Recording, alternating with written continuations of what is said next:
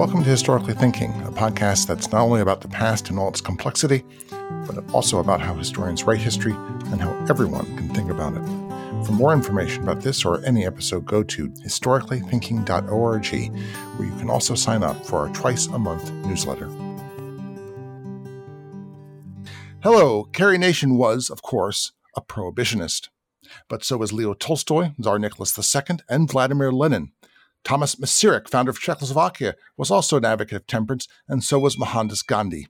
As Mark Schrad writes in his new book, Smashing the Liquor Machine A Global History of Prohibition, around the globe, the temperance come prohibition movement harnessed the forces of organized religions into a broad based progressive movement to capture the instruments of legislation and statecraft against powerful, established political actors.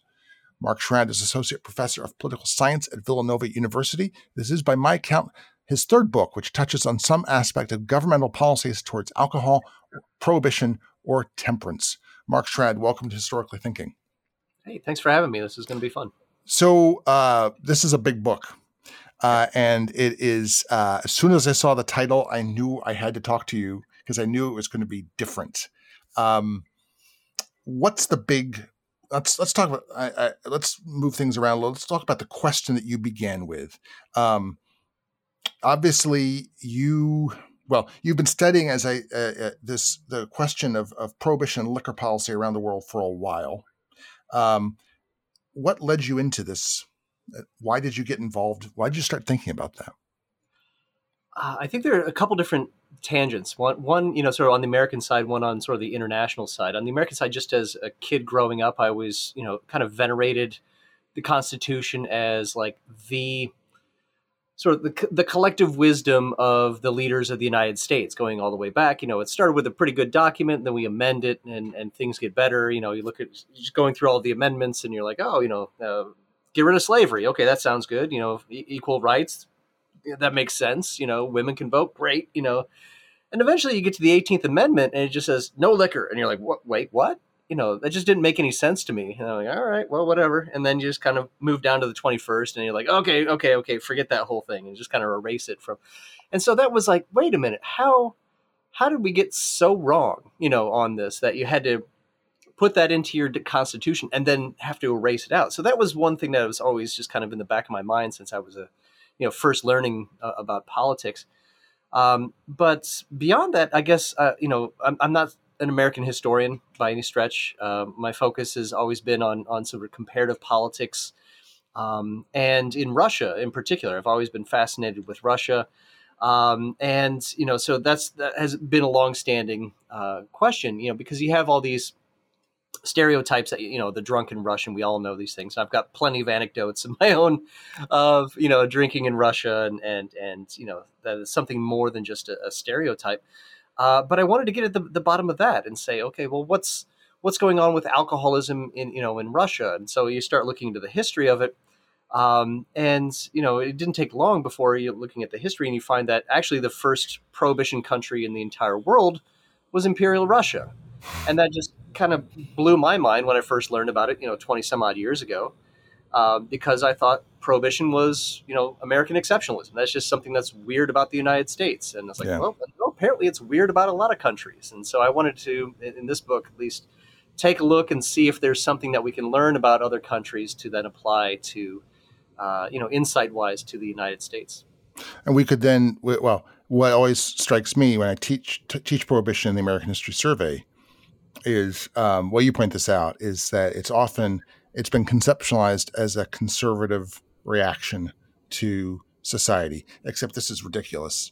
Um, and as you show, we know that uh, you can see that the people who are advocating prohibition they advocate all the latest progressive stuff. They Food and Drug Acts, um, eugenics, uh, votes for women. They're anti. A lot of them are anti-Semitic. This is all sort of. This all comes with a sort of a package of sort of the progressive technocrat uh, many of this um, they share many of that basket of sort of attitudes and one of them is also temperance and prohibition putting poison in your body and stuff like that you know uh, hygiene it's all these these all come together so this is obviously not this is not it's the populists who are anti-temperance um, you know it's it's the uh, it's the um, it's the, your, your deep south primitive baptists uh, who hate uh, prohibition politics. Um, you know, those are the true conservatives, not I mean, sort of uh, progressives. That was another thing. That's another problem that you, you mentioned. Yeah, it's a it's it's weird because as you mentioned, you know, we don't at least in terms of the study of American history, we don't subject all those other progressive um, you know, the, the, Pure Food and Drug Act, we don't think about that as, as cultural politics, even though it was born of the same cloth. Right? You know, it's about community protection against predatory capitalism. But we don't say, well, it must have been killjoys who, you know, didn't want people eating spoiled meat. And, you know, that. There's, I'm just about to talk to Jonathan Rees about J. Harvey Wiley, who was one of the, the, the, mm-hmm. the board of chemistry. It's actually a little bit more than there's a lot there. It's it's very right. interesting. It's it's very related to this sort of hygiene and sort of ideas of hygiene. But yeah, go on, go on. Yeah. Yeah, but I'm just saying we you know we, we get so narrow. I think in terms yes. of our our focus that um, you know for me it didn't make any sense. You know, like I, I read all the same books. You know, mm-hmm. saying well you know it's this it's conservative culture clash. It's a symbolic crusade against immigration and modernization. It's the the last gasp of the white Anglo-Saxon Protestants and and uh, it's like, well, that doesn't make any sense. You know, if, I mean, it, if it was if it was about religion, there was no great awakening at that point in time, and you know, with, with prohibitionism.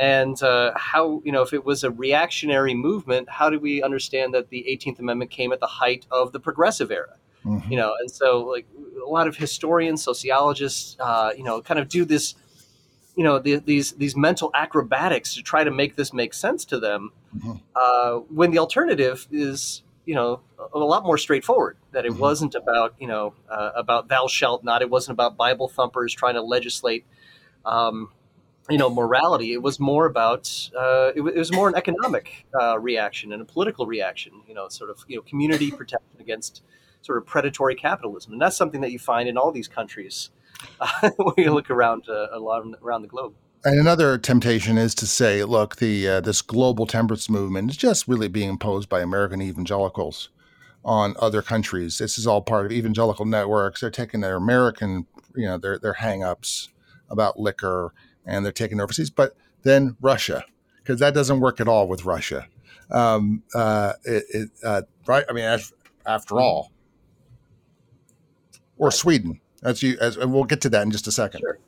Well, it, one of the things, a little anecdote that I, I, kind of took the the thesis for this book and, and and spun it off. You know, took it to a conference in, in London and suggested that, hey, you know, this is uh, something more than what we're being told in the United States. And a, a, a colleague of mine who was, um, you know, that I met at this conference in in London, uh, had just completed her PhD in Mexico City. So she teaches down in Mexico City, and she was very interested in the history of uh, why it was in Mexico, you know, a Catholic country, um, you have the 1917 Mexican Constitution, which at that point in time was the most progressive constitution anywhere in the world.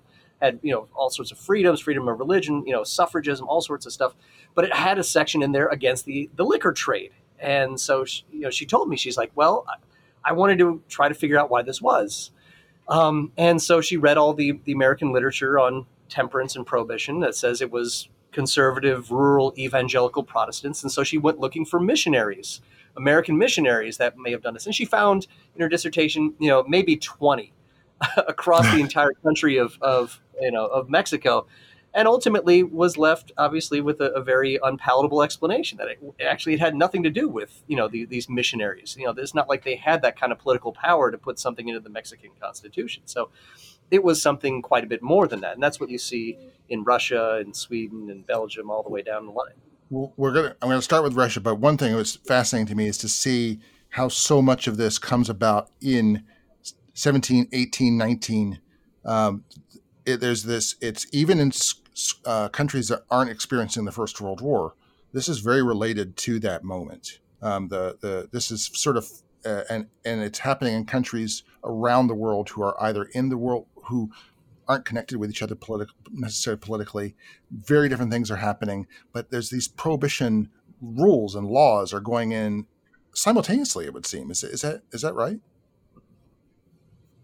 Yeah, it was, and that was kind of the the um, the puzzle for my first book was trying to figure out, okay, well, how does this how does this whole thing work? And and the, the short and sweet answer of it uh, you know, which was my dissertation, became my first book, was that um, it had to do with this transnational network of temperance, right? That mm-hmm. linked people of, uh, you know, common temperance ideologies, um, you know, in countries around the globe. But you know, so what you find with the the First World War, which is kind of a you know an accelerant to the process, um, is that you know uh, you've got the, these temperance ideas. You've got these publicly shared policy ideas of how to confront, you know, the so-called liquor problem. Um, and what that form takes in different countries really depends upon the national institutions. Mm-hmm. Um, and so, you know, if you get prohibition in one country or uh, a, a, Gothenburg type system uh, in, in, in, Sweden or something like that. It seems like in all these countries around the globe, all about the same time as, as World War One, there's a move for greater restrictions against the liquor trade. It's all in the same direction. It's not like anybody was going against that. Uh, but the form of that, when it came to the policy outcomes, had a lot more to do with how those policy ideas were filtered through sort of the national decision making institutions to lead to different uh, to different policy hmm. outcomes. Okay, well let's look at uh, let's look at several case studies. Uh, so we're gonna we're gonna sort of go through case studies in places where a, a, friend was just saying to me yesterday. Surely there was no ever never any temperance movement or prohibition movement in Central Europe. How would how was that even? Po- oh, just just wait, just wait. We're going to go through these case studies, and then we're going to finally not talk about the United States in any detail. Uh, we're just going to sort of look at the, what American prohibition looks like based on these case studies that have been established. Okay, so your editor must have been very pleased with you because you begin the book with one of the more most compelling anecdotes I, uh, in any book of history that I've ever read, and that's General Tolstoy beating people to drink more. Um, please explain these. Many people just heard the words; they understand the, each individual word, but not the sentence that was what that that came out. But yes, General Tolstoy once had people beaten in order to have them drink vodka. So what what set the background there? So this uh, this is a, an interesting anecdote. I like to start every chapter with kind of an anecdote to kind of lead us in and, and see what's you know what, what, the, the situation looks like. And so you've got this uh, Alexei Petrovich uh, Tolstoy, who is a, you know a uh, decorated war veteran uh, for many years in the the Russian uh, Imperial Army um, and is kind of the, the right hand man. He's the, the, the the get things done guy for uh, you know for the czars, especially Tsar Nicholas the First um, in the mid 1800s. Um, and so what you have in the 1850s is a series of um, riots. You've got you know these these protests, and you you know you get peasant protests. This was still during serfdom. You would get those peasant riots every once in a while. There'd be a peasant insurrection every, you know, 10, 15 years, and it would be up to the government to go put it down. This was a little bit different because, one, it started out as being a nonviolent movement, um, and two, it was against uh, a temperance movement. You know, it was a, a movement begun, um, you know, at, at, a very grassroots level, uh, led first in sort of the you know the, the Polish areas and Baltic areas of uh, the Russian Empire, but then moved to the Russian heartland, um, and so it was was supported very broadly. Um, to you know, and the movement was to not drink alcohol. You know, so it was uh, broadly speaking a, a, temperance boycott of uh, of alcohol. And this was a problem for the Russian state. This was a, a big issue because uh, the Russian Empire, uh, going back to Ivan the Terrible, was had a monopoly on the sales of vodka and other alcohols as well, but mostly vodka uh, that we're talking about. Um, and so they would farm it out, uh, you know, in a very kind of medieval way uh, to these tax collectors, you know, who essentially ran rampant and, and uh, sort of corrupted the local governments at all layers, so that they could, on the, on one hand, sort of collect the czar's revenue uh, that comes from the liquor trade, but also enrich themselves quite a bit. And so you end up having um, this this temperance boycott because the, the peasants are getting upset that you know some people say that they're you know getting too drunk, they're being controlled by the, the government. The government's making uh, you know these sort of outlandish profits at their expense, and it's not just the czar who is seen as being kind of a benevolent figure who is very far off, uh, you know, in St. Petersburg but the the local um, you know the, the local tax farmer who was in control of the the liquor thing was seen as being sort of the the, the local villain. So they said okay well we're gonna just you know until we get this whole thing straightened out we're gonna stop drinking liquor. Uh, and the problem was from sort of a financial angle is that um, in a time before you know modern taxes uh, you know up to a quarter to a third of the entire income of the Russian state was built on vodka taxes and so and vodka sales. And so uh, this kind of laid bare a very serious problem of sort of autocratic governance throughout Russian history, as it turns out, uh, is that if you have a movement to try to get the people to sober up, you know, in terms of public health or you know public welfare, uh, the government itself would go bankrupt fairly quickly. And so um, it's as if everybody in Pennsylvania, where you are, or Virginia, where I am, if we took temperance, what would the Commonwealths of Pennsylvania and Virginia do for revenue? I mean, since we both we live in the state store system, uh, but this is we'll get to this sort of the weird the weird problems of, of economic problems that this shows up. Um, I was one curious: how were there state stores, or how did they? How did the? How was liquor distilled and distributed in Russia? I was I was curious as I was reading that. Yeah, uh, they had a couple different systems, uh, but it was all government monopolization. Uh, usually, you had uh, the the retail sale was controlled by the government. There was this thing called the, the kabak, mm. which was the tavern. The local mm-hmm. tavern was kind of the, the main interface between, you know, the peasant and the Russian state. Is it state owned? Um, yeah, it is. Yeah. Okay. Well, it was, it was, locally run by a guy who was known as uh, the well, the tavern keeper was the the Tselovalnik, and and uh, in, in Russian means uh, the kisser. It translates as kisser. And so he kissed the cross, kissed the Orthodox cross, and vowed to maintain the government's revenue. That was his oath, uh, mm-hmm. was to to maximize revenue. And so, so uh, in, in America, the president was appointing the the postmaster uh, postmaster for say Hammond, Indiana, and in Russia they're appointing the the vodka seller. It's sort of the, right. the this is like a local patronage position and but then it's tied into tax farming as well, which makes it really you know get get your incredibly get, lucrative. Yeah, get your beak wet, as as they as they say. Oh sure, and and this you know this whole system, the kabak and the the tax farmer between. I mean, these were these were not you know, and this is something I get to later in the book is that we have this image um, in our minds of you know the, this this romantic romanticization of, uh, of of liquor and liquor sellers back in time. You know, and I, I call it the Ted Danson effect because we think of you know the, the bartender's the guy who's there to serve you a brewski and you know listen to your problems and so on. No, that was not not in the United States, not with the saloons, and certainly not around the globe. You know, the the, the tavern keeper was sort of the primary predator of the, the local economy. He was the you know, he would, there was no, you know, packing you in a taxi cab and saying you've had enough, go home to your family. It was, we are going to sit here and you're going to drink uh, until you either pass out or you run out of money. And if you run out of money, well, then I will, he was also the local pawnbroker. I will pawn your wagon wheels. I will pawn, you know, your future crops. I will pawn your clothes, you know, to, to get more best movie na- analog would be the uh, the sort of second reel of It's a Wonderful Life, where Jimmy Stewart goes back and, and has the encounter in the in the saloon, the bar, uh, mm-hmm. with what the guy who later was the producer of um, of Andy Griffith's show. But never mind that. But that's the there's sort of that's that's one good thing that people have seen that they see the, the sort of scuzzy, disgusting, predatory, angry bartender. You know, it's not mm-hmm. Cheers. It's not. He's not selling craft bourbon, you know, age right. 12 years or anything like that. This is, he's to get you drunk and take your money.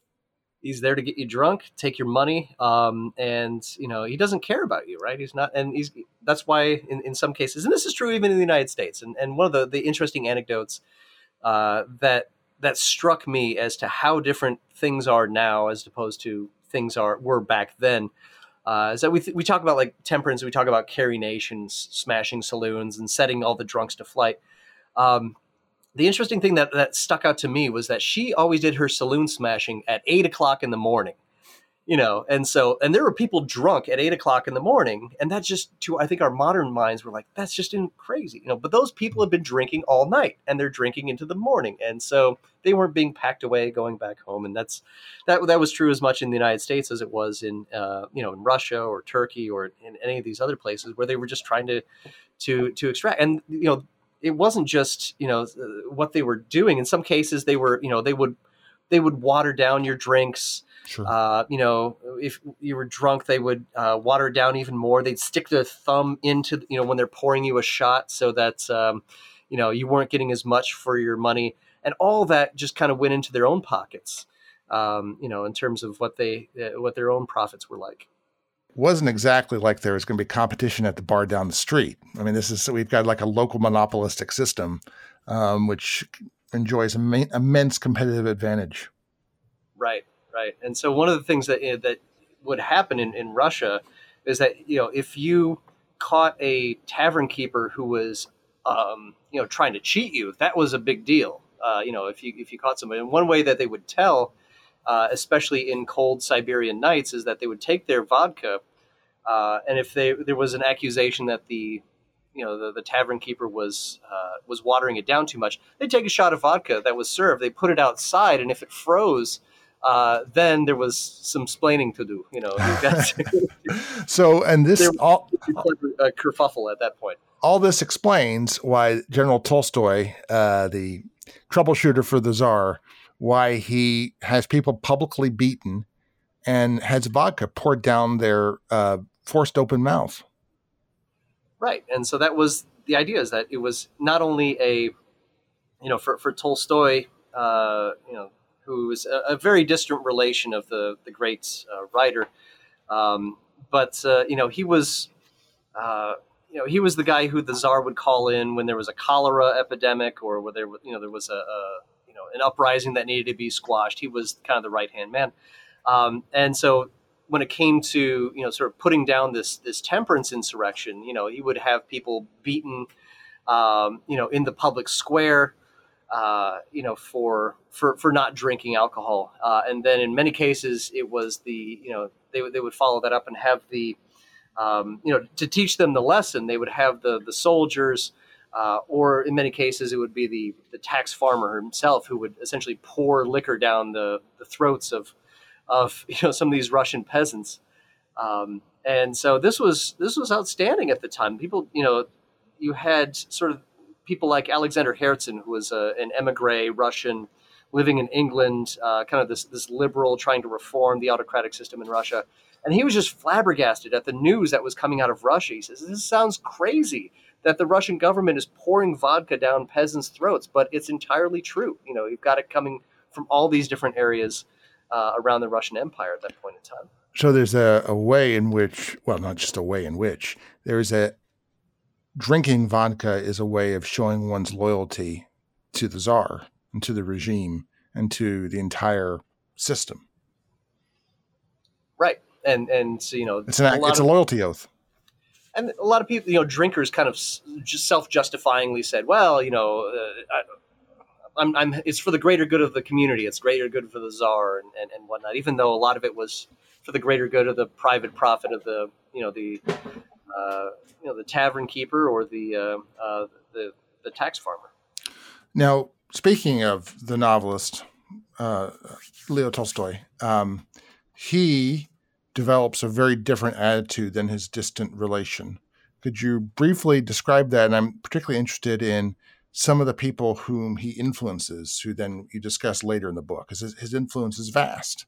Um, not as a novelist, but as a social reformer uh, and as a social theorist.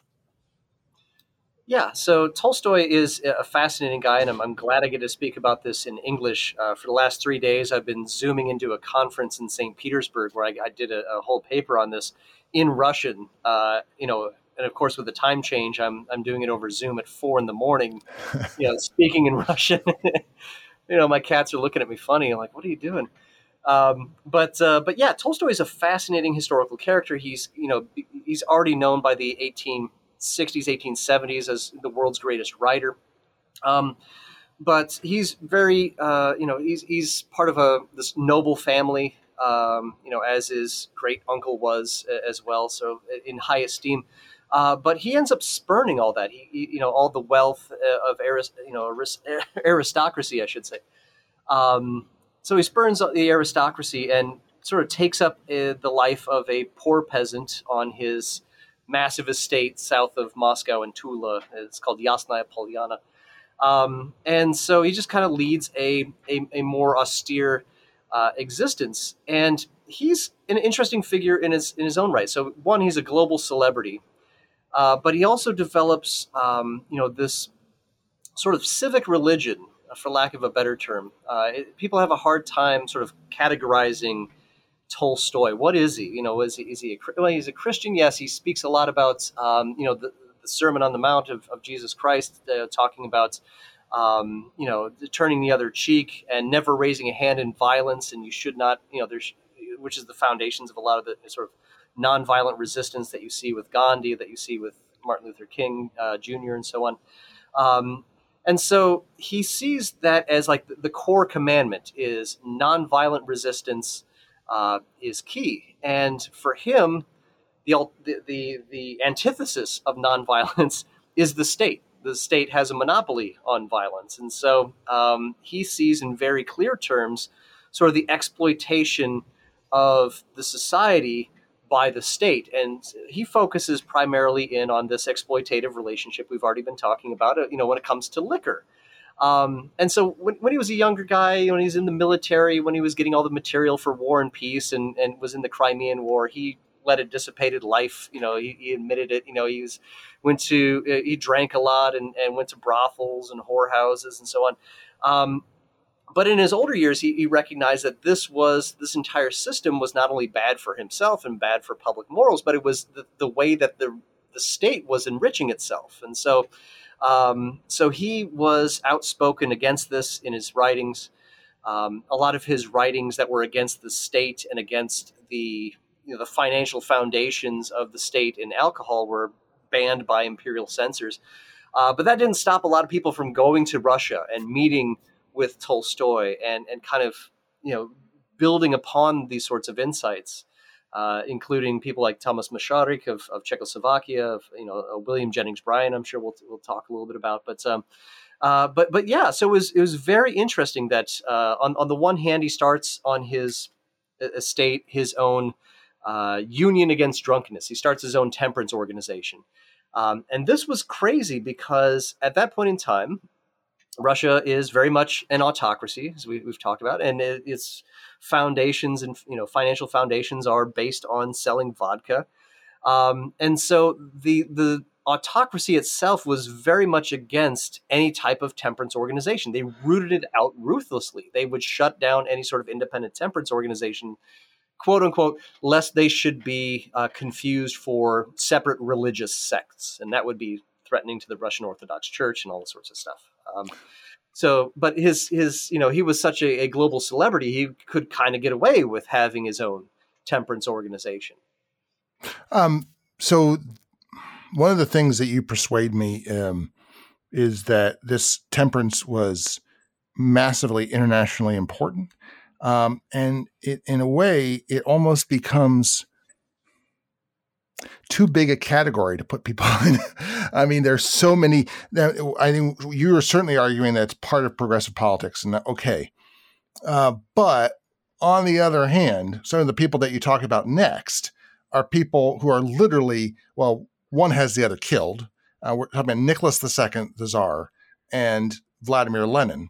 And when both of them fit into the temperance category, this is such an enormous category um, that it kind of is like it's no category. If you see what I'm, I mean, it, that's not, but that's not quite fair because there it becomes an important part of both of their political worldview. Is that am I am I what what how would you respond to that? No, that's fair. That's fair. Um, and I think that's again part of the the the, the consequence of our, our long-standing sort of narrowing down of history into yeah. very small bits and then we like to have these labels and we'll say prohibitionist this and temperance that right. and then we'll just focus on those without recognizing uh, you know sort of how gargantuan this this whole thing is you know i don't want to keep coming back to american history but you could make a, an argument that uh, all four guys on Mount Rushmore were at were, were prohibitionists at one point or another. Um, you know, and so Washington did have own a still. I mean, let's just that he was making a lot of money from uh, his still in the last two years of his life. But let's Sure, let's but- yeah he also prohibited the liquor traffic. Uh, you know, at, at here at Valley Forge, which you know, right Yeah. down the road. Here. Um, you know, so you could m- make these, but the, the point is that you know we, we've narrowed it th- that definition down so much that we don't think Right. so broadly about how it kind of incorporates. it, and- in a way, the gradations of one's attitude towards temperance were extraordinarily important politically Mhm. uh, in the 19th and 20th century and in the early 20th century in a way we've completely forgotten. So, right. you know, saying that I'm against the liquor trade to the Native Americans uh, was an important thing to say about oneself, as opposed to whatever, just go ahead and sell it to them. You know, it's that was uh, obviously that's not a thing anymore, but that put one on a gradation of of temperance in in American politics, and you could say the same thing about Russian politics. But let's get let's talk about Tsar Nicholas II because Sure. he, he's turning into a drunk as crown prince.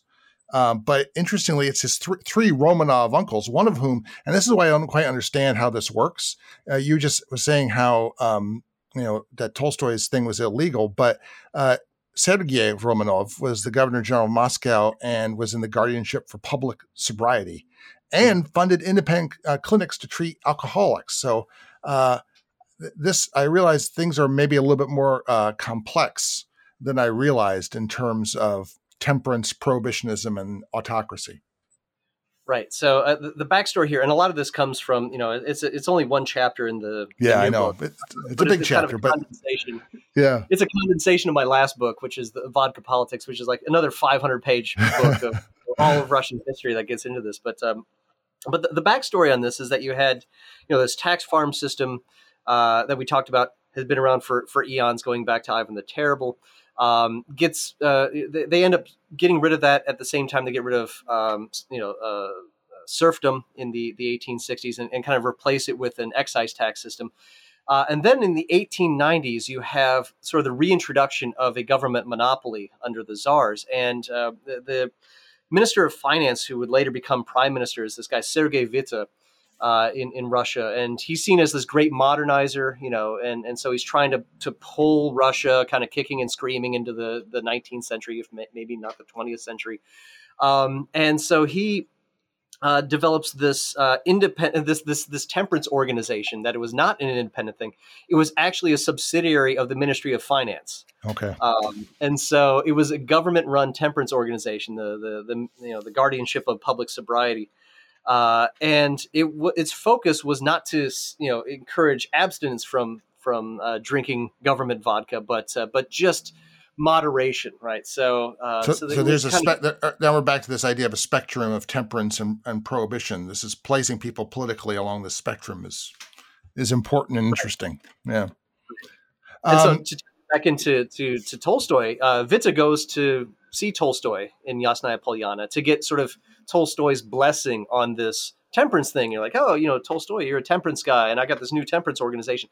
Tolstoy won't even talk to him, won't even let him on the property, uh, and says, you know, it is immoral for the czar to be uh, profiting off the misery of his own people.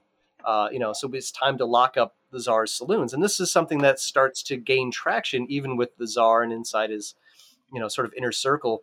Uh, and even people like Rasputin, the notoriously debauching drunkard Rasputin, is saying the same thing. He's like, you know, it's it's really unbecoming to be, you know, living in this world of ex, you know, where you're, you know, the richest guy on planet Earth, and all your subjects are drunkards. So Mhm. And this leads to the extraordinary fact that you mentioned at the beginning of the, of the podcast that Russia is the first nation to have prohibition.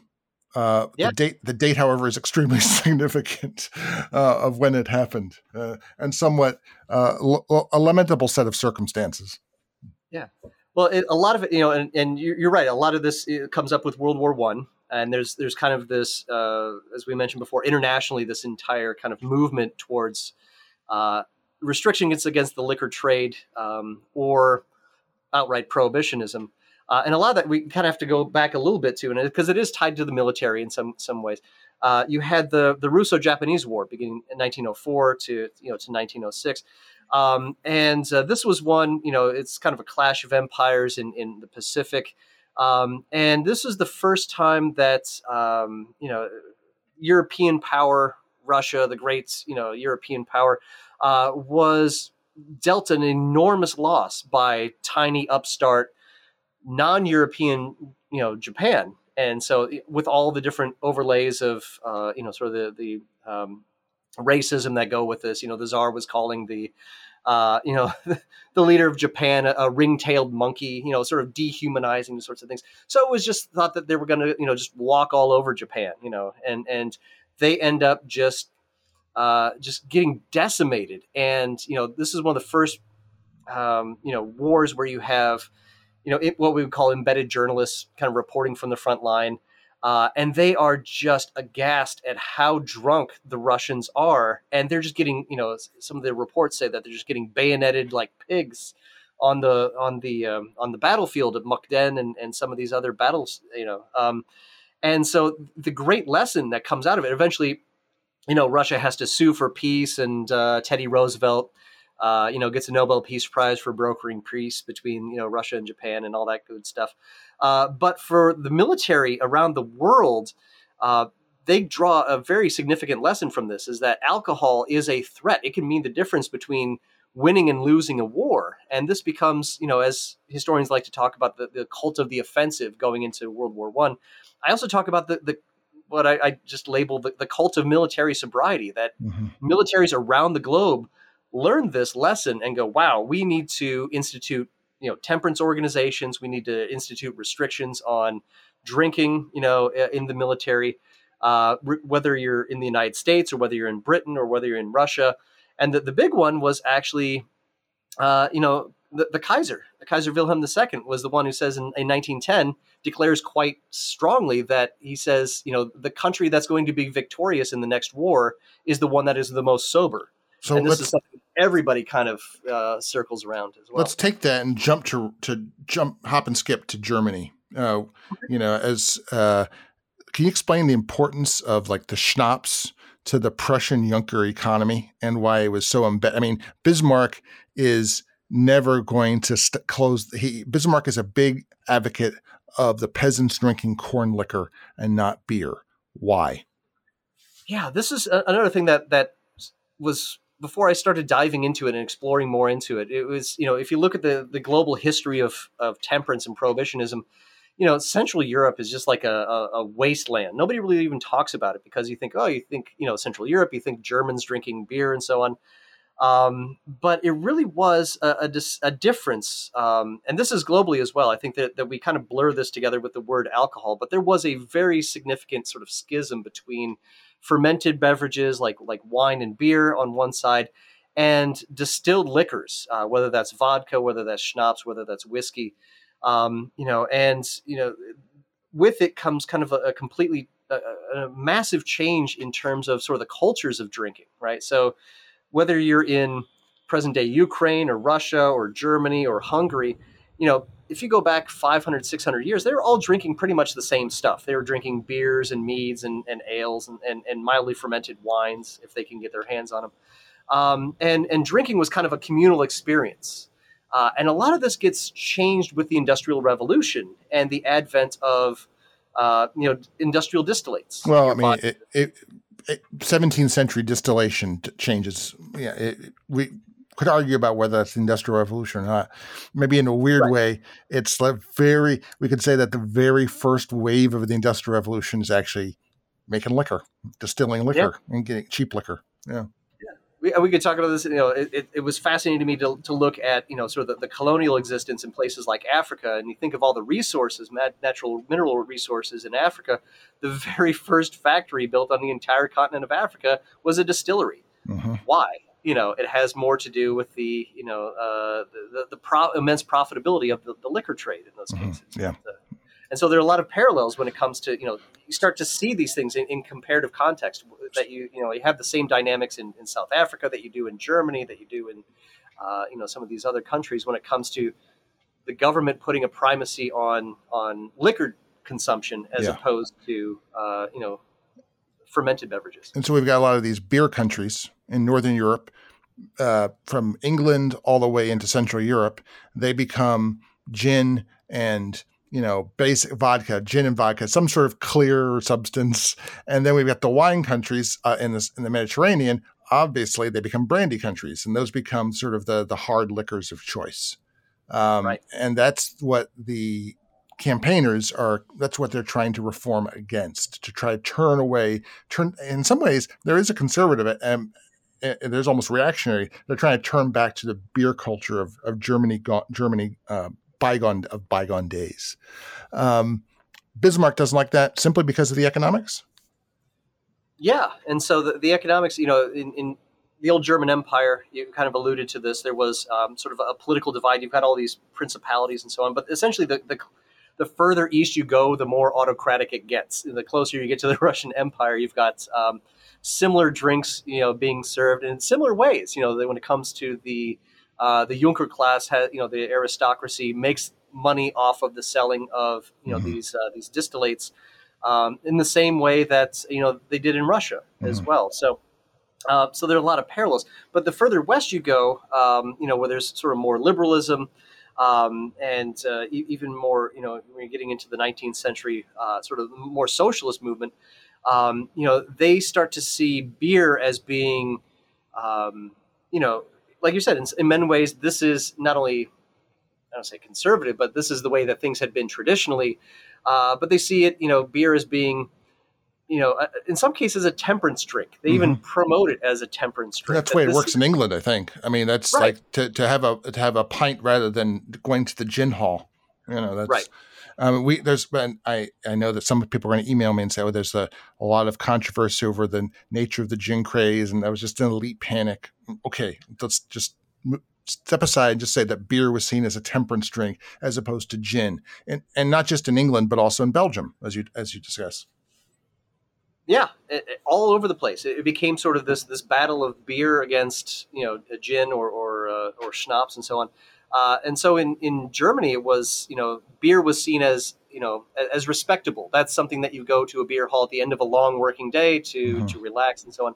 Uh, you know, gin the the, the schnapps hall in in uh, in in Germany was not respectable. It was like it was like the kabak in Russia. It was the place where the guy is there. You know, there's no place to sit down. There's no way to socialize. It's just a dark, dank place where you go to forget your worries and get your mind blasted as quickly as you can, and enrich the state at the same point. You know, the enrich the the Junker aristocracy in that. So in, in many cases in Germany, you had the socialists and the liberals kind of taking up the mantle of beer temperance, as it were, against uh, against schnapps, against gin, um, and uh, and- trying to to promote one at the expense of the other. I want to close out with just two briefly before we move on um, and, and, and sort of the and, and take a break. I want to close out with two briefly with two more European examples.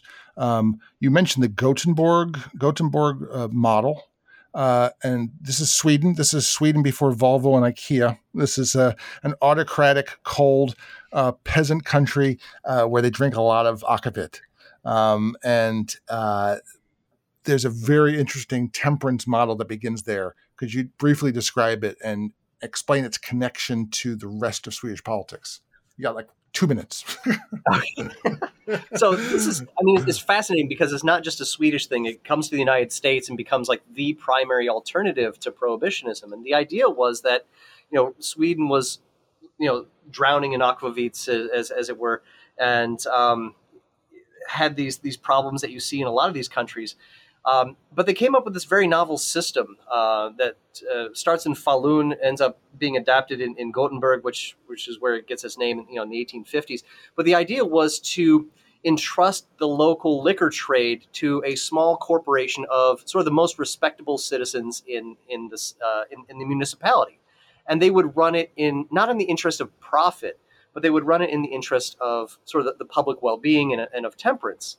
Um, and so the idea was that they would, you know, they, they would put in their money into this corporation. They would vow to take only 5% profit. Now, anything above and beyond that 5% would be reinvested into the community to uh, promote local philanthropy, you know, local farmers cooperatives, and so on. Um, and the idea was to take the profit motive out of the liquor trade. That you don't have a you know a Tselovalnik or a tavern keeper who's trying to get everybody drunk as they can to make more money off of them.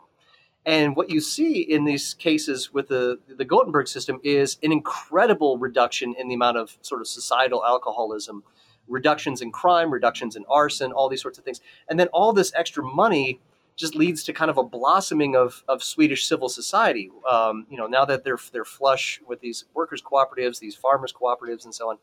Um, and it really becomes almost you know like, like a miraculous system. And it doesn't have the same downsides as an outside, outright prohibition where people are home brewing and so on. You can still go and get your liquor if you wanted it um, but it's not being literally shoved down your throat as it was in some other countries. And so this is becomes once again on the spectrum of temperance and prohibition. I can see there are some Gothenburg advocates and other people who thought, no, Gothenburg advocacy that's just that's just weakness. You need to have utter complete prohibition. You're one of those weak knee Gothenburg advocates, and and and, and so on. Yeah, and so whether it's in the United States or uh, around the globe, the argument was that this is making the government itself complicit in the trade. Right. And uh, in, in a, a, trade that, that should not have a part in. Um, mm-hmm. And what's interesting about this is that you've got a lot of this is the, the foundations of you know the state liquor stores in the United States. The mm-hmm. idea that um, you know we're going to have this run by the, the state and it's not going to be necessarily run by private interests who are going to try to make money off of this. Uh, although states then try to ramp up money, which is a, a bit of a problem there. Um, so that, that you know, and and you do have some interesting commonalities between sort of these Gothenburg dispensaries, and nowadays you're starting to see these with you know sort of marijuana dispensaries. I, have been thinking I, I, all the time I was reading about your book on prohibition. I kept thinking about marijuana, and yeah. also also the lottery um, and the, the, way that state controls the lottery and the tax that it imposes upon the poorest uh, in in society. Um, but before we before we take a break, uh, um, could you explain Tomas Masaryk, uh, the the George Washington of Czechoslovakia, and and the unbelievable fact that temperance seemed to have been perhaps the most important part of his political philosophy? Um, it's a little it's a little strange, but how about it.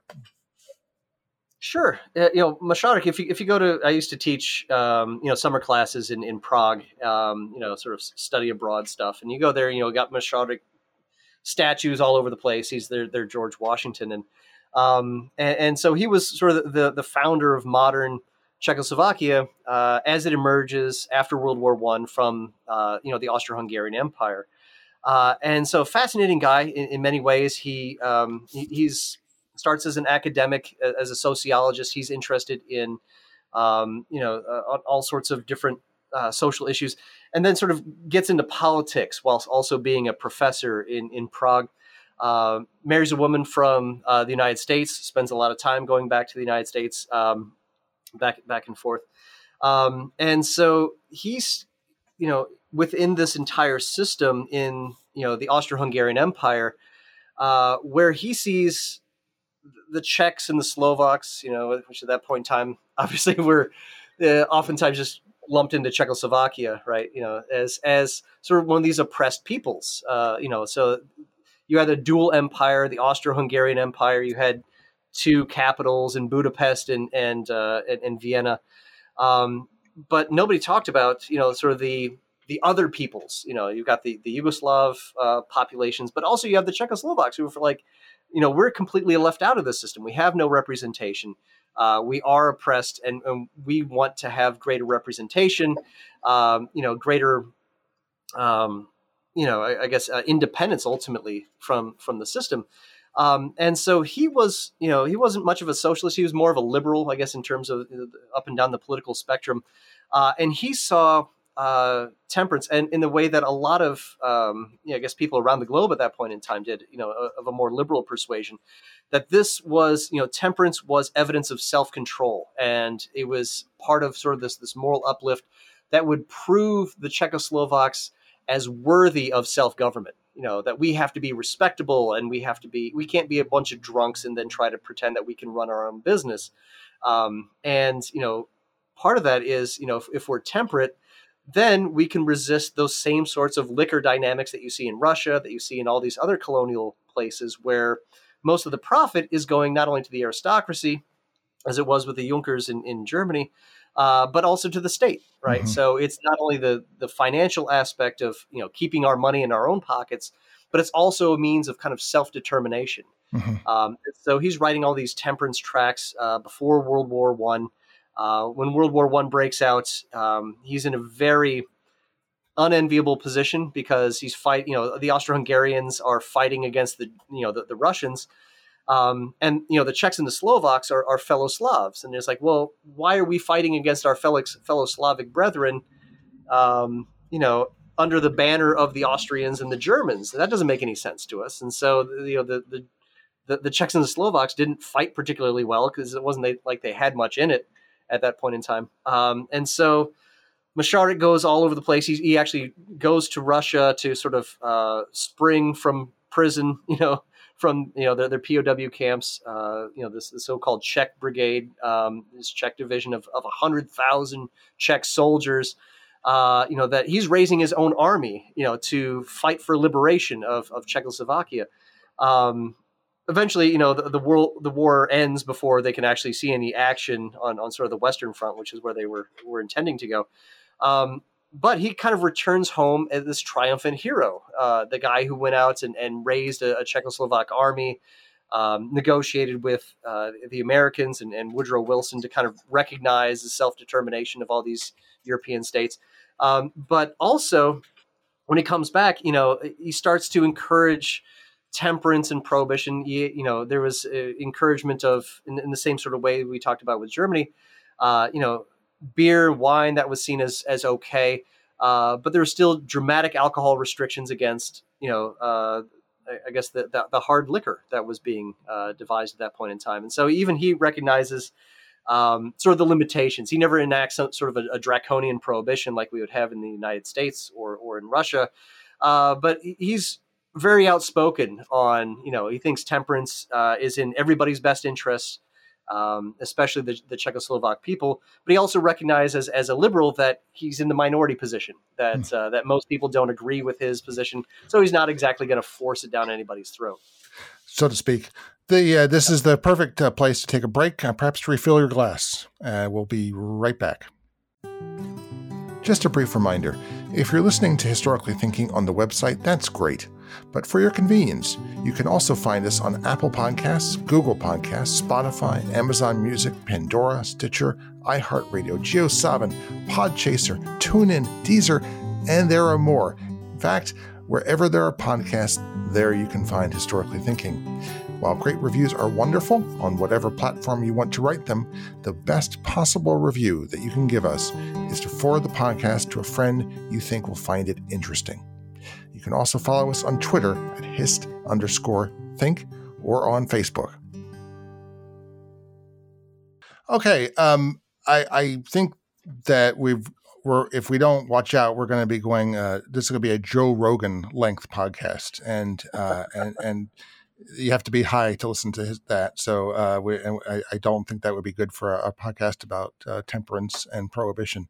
So uh, I'm very briefly. Um, let's talk about the British Empire, which is like a third of your book.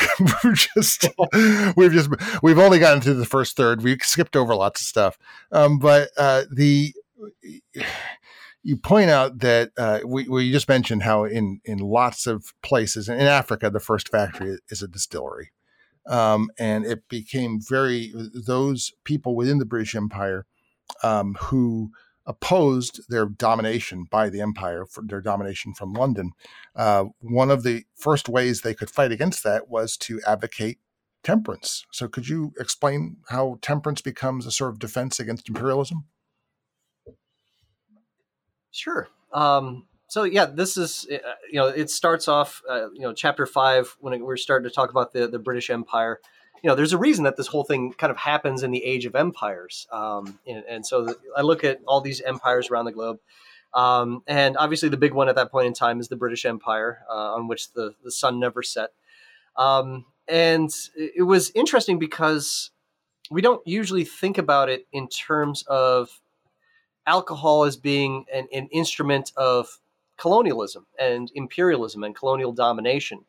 Uh, but that's really what it was in, in many cases. Uh, and, and, so they, there was sort of the similar playbook that you find uh, when it comes to sort of British colonialism. One is to uh, you know bring with them uh, industrial liquors, you know, bring the gin, bring the whiskey, and so on. Um, and then use that as a, a, means to trade with you know native populations, whether those native populations are in India or in uh, South, you know, or or in Africa, uh, South Africa or Australia or even North America, which we could talk mm-hmm. about as well.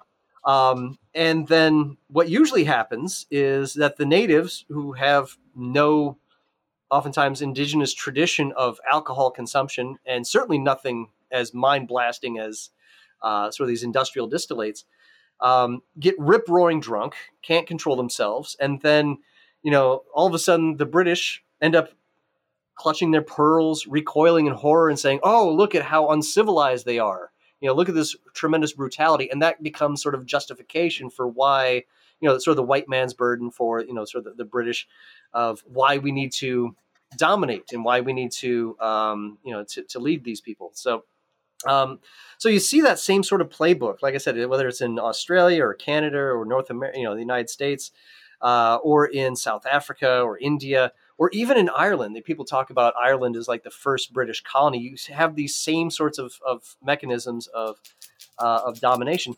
Um, and what's really strange about this is that we we think about you know the Irish as well, you know.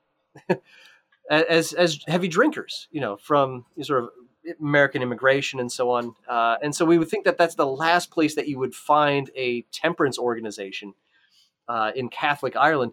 Uh, but actually, it, it, turns out this is one of the, the foundations of sort of transnational temperance, another one of these nodes, if you were, will, in sort of this international network, um, is with this guy, Theobald Mathew, Father Theobald Mathew of, of Cork.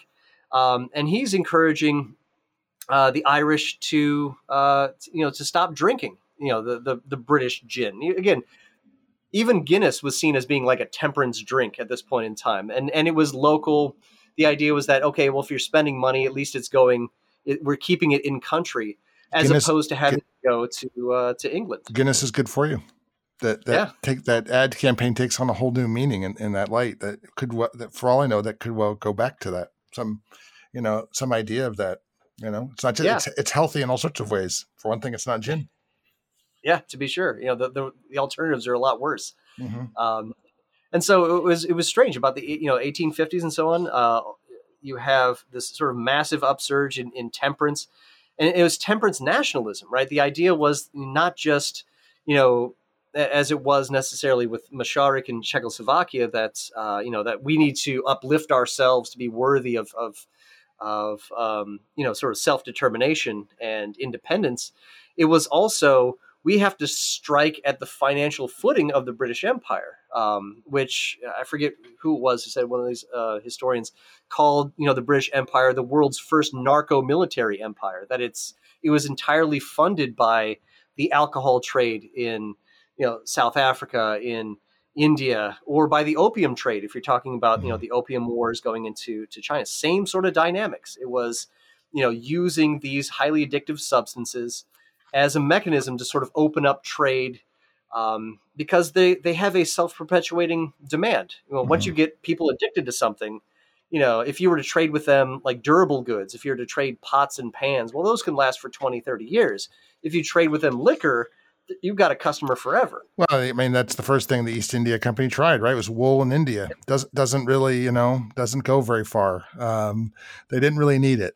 Um, but when you sell liquor, you know, uh, then you've got yourself a competitive advantage. Um, could you, exp- uh, how does Gandhi fit into this? I mean, you would expect that he would be in favor of he would be a teetotaler. I mean, he's a vegetarian, uh, you know, all the rest of it. But this this is much earlier in his career when he still wore like suits. Um, uh, there's a, a, great picture of him uh, and, and, a group photograph of a, a bunch of uh, temperance campaigners in South Africa. So was this was he do, just sort of recapitulating this sort of Irish playbook that started in the 1850s? Uh, a lot of different things going on there. It's, it's a, it is a great photo. I like that one. But he's actually at Tolstoy Farm, right? So he's at you know his his uh, uh, what later would become sort of ashram in, in India. But um, uh, you know, he's got his his colleagues and so on, and it's it's kind of a self help you know community. Mm-hmm. Uh, and so Gandhi is is a fascinating character, obviously for for a lot of history. Um, you know, but he first goes to to London and uh, he makes a vow to his mother that he's not going to uh, he's not going to eat meat.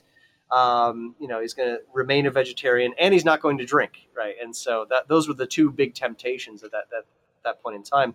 Um, eventually, he you know uh, he passes the bar, um, becomes a, a, barrister in in London, and then gets a, a station in uh, in South Africa. And so for the first you know 20 years of his political life, he's living in South Africa.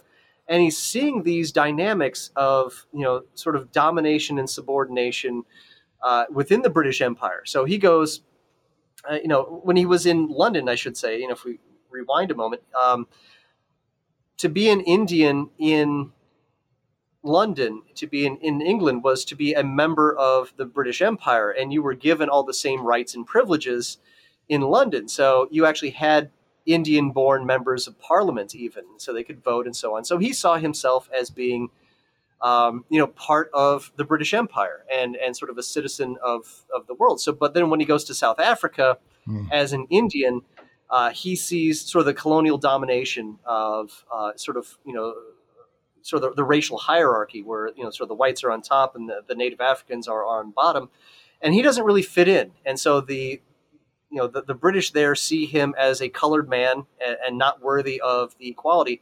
And so for Gandhi, he's like, why am I getting equal treatment in London, but I'm not getting it in this other part of the British Empire? That doesn't make any sense. Uh, and so he's pushing for greater um, self determination for the, the Indian community in South Africa. And he's also looking at, at what also is going on at that point in time in South Africa is an indigenous temperance movement um, led by uh, a, a lot of native leaders throughout you know the southern African areas. But most notably was this guy King Khama III of, of Bechuanaland, which is today Botswana, um, who was probably the most outspoken because he understood that that gin and whiskey were the elements, I guess, were the instruments with which the you know the, the British South Africa Company was trying to open up their uh, their territory, um, and so he saw you know uh, prohibitionism as a way to keep his population not only clean and sober, but also maintain their own sort of territorial sovereignty at the expense of you know Cecil Rhodes and the, the British South Africa Company. So, hmm. so I think Tolstoy. Excuse me, if we're talking about Gandhi, you know, one he's getting a little bit of it from his uh, correspondence with uh, with Tolstoy. What's the last? Very, you, you say the last letter that Tolstoy wrote was to Gandhi. Yeah, yeah. So it's amazing. isn't it crazy? You know, this, that was the, the big correspondence that they had. Uh, you know, going back and forth. They had never met personally, obviously, uh, due to the distances involved. Uh, but they had a, a, mutual respect for each other based upon sort of these shared uh, principles of understanding that the state is, um, you know, is the mechanism of of domination, and the only way to fight against that is through nonviolent protest. Mm-hmm. You know, and so so protest becomes you know um, a, a, major part of this. And so even beginning in South Africa, but even more so when he moves later on uh, after World War One to India, um, really kind of kicks this temperance organization into high gear. Um, so you've got on one hand you've got sort of the Indian National Congress, um, you know, led by uh, Rajagopal, Rajagopalachari and Gandhi and so on, um, and they are obviously focused on non cooperation with the British, pushing for greater autonomy from the British under the British Raj, and, and ultimately outright independence. That doesn't sit well with the British for obvious reasons. Um, so, anytime that um, the British kind of clamp down on quote unquote political activism in India, they would kind of shift over to uh, the Indian National Congress had its own temperance organization. Um, and they would essentially argue for you know uh, for, for, temperance, and that was seen as politically palatable to the mm-hmm. British because it was social activism, not political activism.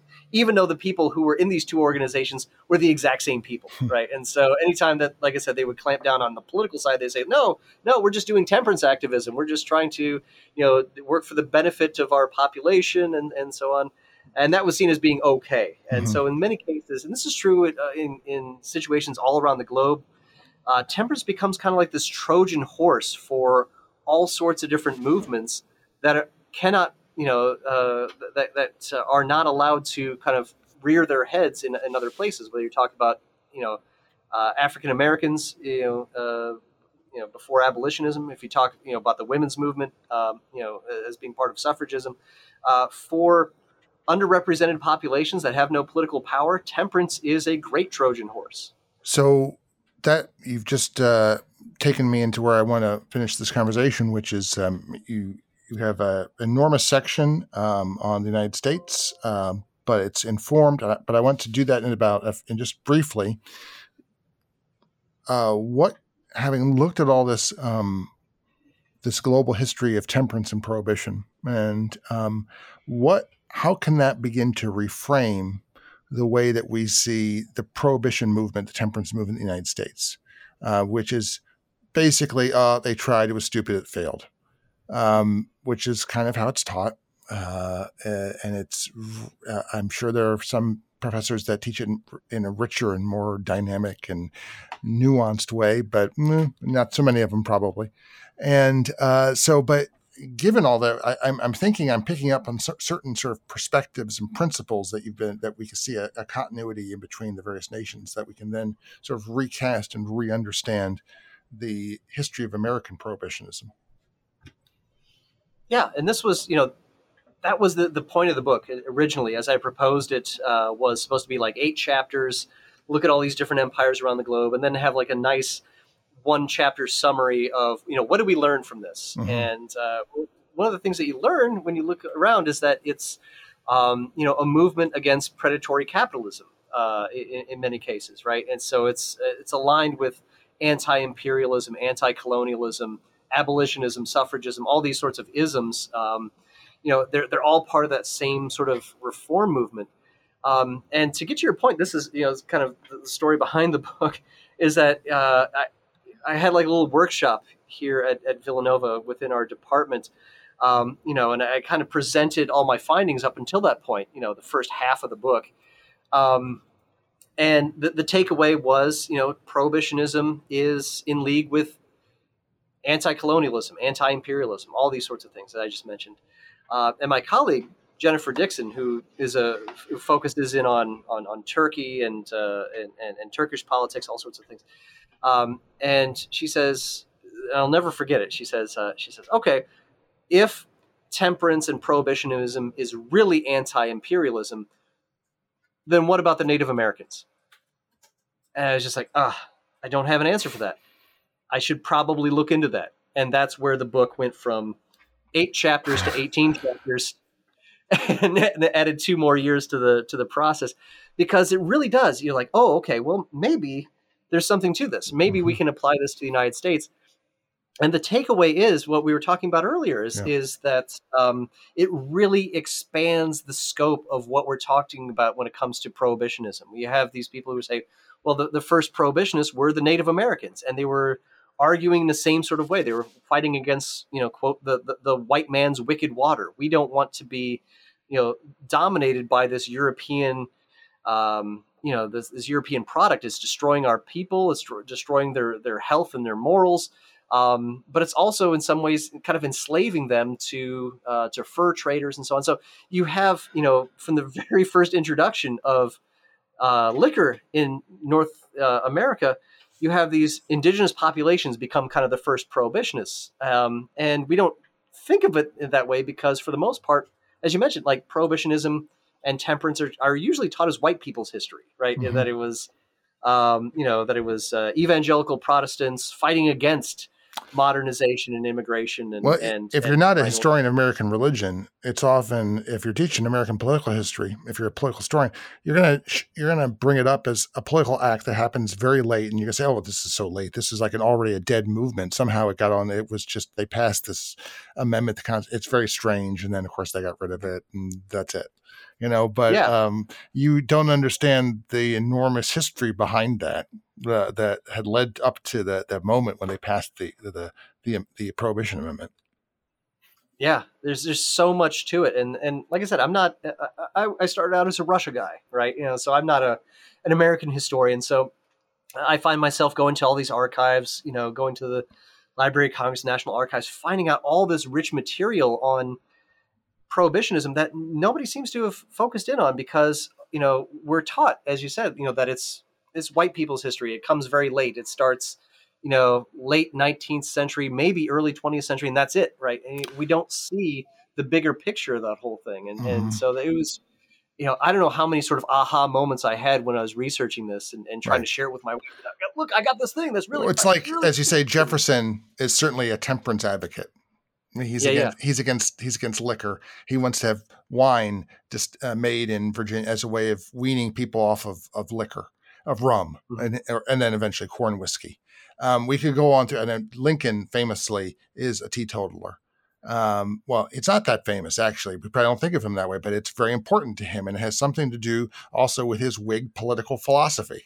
Um, mm-hmm. it's, uh, there are many, and he's obviously not an evangelical Christian, unlike Joshua Giddings, say who's that who is, uh, of course, a teetotaler, etc. But this is all related, you know. I mean, this is Wendell Phillips, the abolitionist, is then after the Civil War is he kind of drops his interest in African American rights, but he is very interested in in rights of Native Americans and include that's prohibitionism and stopping the liquor trade. And we could keep on going through the list of of 19th century figures.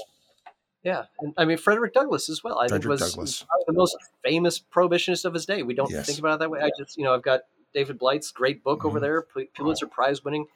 Amazing. Never talks about prohibitionism. Never talks about temperance because we have it in our minds that that is yeah. conservative reactionary politics that has nothing to do with with anything else. And so um, I, I, think in some cases, like where when it doesn't make sense to those of us who study history, uh, it just kind of gets pushed to the side. We, we just kind of you know uh, marginalize it, ignore it, um, but then we don't get to see that that broader picture that's out there. We marginalize or ignore it, or as we sort of started out the conversation by saying, we come up with extremely complex schema and mm-hmm. ways of explaining it away.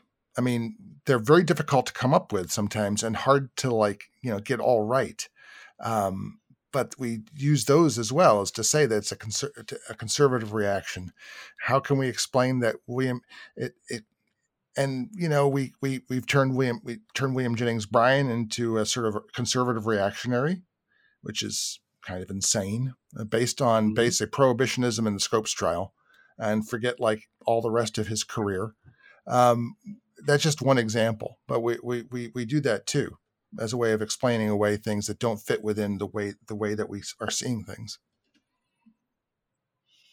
Yeah, and you know people say, well, it was about anti-German sentiment with the you know with the uh, going into World War One, and I was like, wait a minute, uh, the Congress that was elected that instituted prohibition was elected before the war, you know. Mm-hmm. So it wasn't, you know, uh, it's like it wasn't like you know they say, well, the, the, the probably the most famous explanation is that it was, you know, women did this while the boys were off fighting in World War One. It's like no, one, women couldn't vote. Two, it wasn't like there was an election that we all had that said, uh, you know, yes or no on prohibition, and you know the, the, the guys who were off fighting in World War One were universally wet and the guys who stayed home were universally none of this makes any sense, according no. to like so we do these these intellectual gymnastics to try to make it make sense to us and i think the the other thing that's worth kind of taking away from this is that it's i found out you know through the process of writing the book and then sort of you know trying to do some promotions for it there are three things that americans hold very very tight to. One is their politics another is their religion and the third is their liquor. Um, and so trying to, you know, people do not like the suggestion that, um, you know, that this was anything other than sort of an, an, exi- an outside imposition on the United States, that this was crazy reactionaries, that this was a fringe movement that, that foisted this upon the good, freedom loving, hard drinking American. Um, you know, it's hard for them, it's hard for a lot of people to wrap their minds around that this was an overwhelmingly popular movement, you know, yeah. just because our our understandings of you know what freedom is and and what these what the goals were, you know, you know, and and we've like I said done these intellectual gymnastics, and probably the biggest one I, I think it's worth noting um, is the word traffic. Uh, I, I, talk about this in the conclusion of the book um, that we can kind of chart this with uh, you know sort of the big data nowadays and see you know you use Google Books going back in the ngrams and see how language usage has, has changed over time. We talk about it now as prohibition, alcohol prohibition. Um, nobody a hundred years ago used that phrase, alcohol prohibition. They talked about prohibition of the liquor traffic, and it was you know prohibition of the liquor traffic. And so somewhere along the lines after World War II in particular, that word traffic disappears. And so it becomes prohibition of liquor, prohibition of alcohol.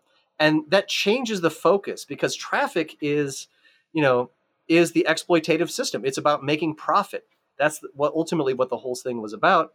Um, but once that word traffic disappears, is when you can kind of get that that that new focus on well they were fighting against the alcohol itself, the stuff in the bottle, or against the drunkard, you know, as a mm-hmm. sinner and so on. Not thinking about the exploitative system of liquor trafficking, which was really the point going all the way back. Well, my guest today has been Mark Schrad. He is the author of Smashing the Liquor Machine, a global history of prohibition. Mark, thanks so much for being part of Historically Thinking. Yeah, thanks. This has been a great discussion.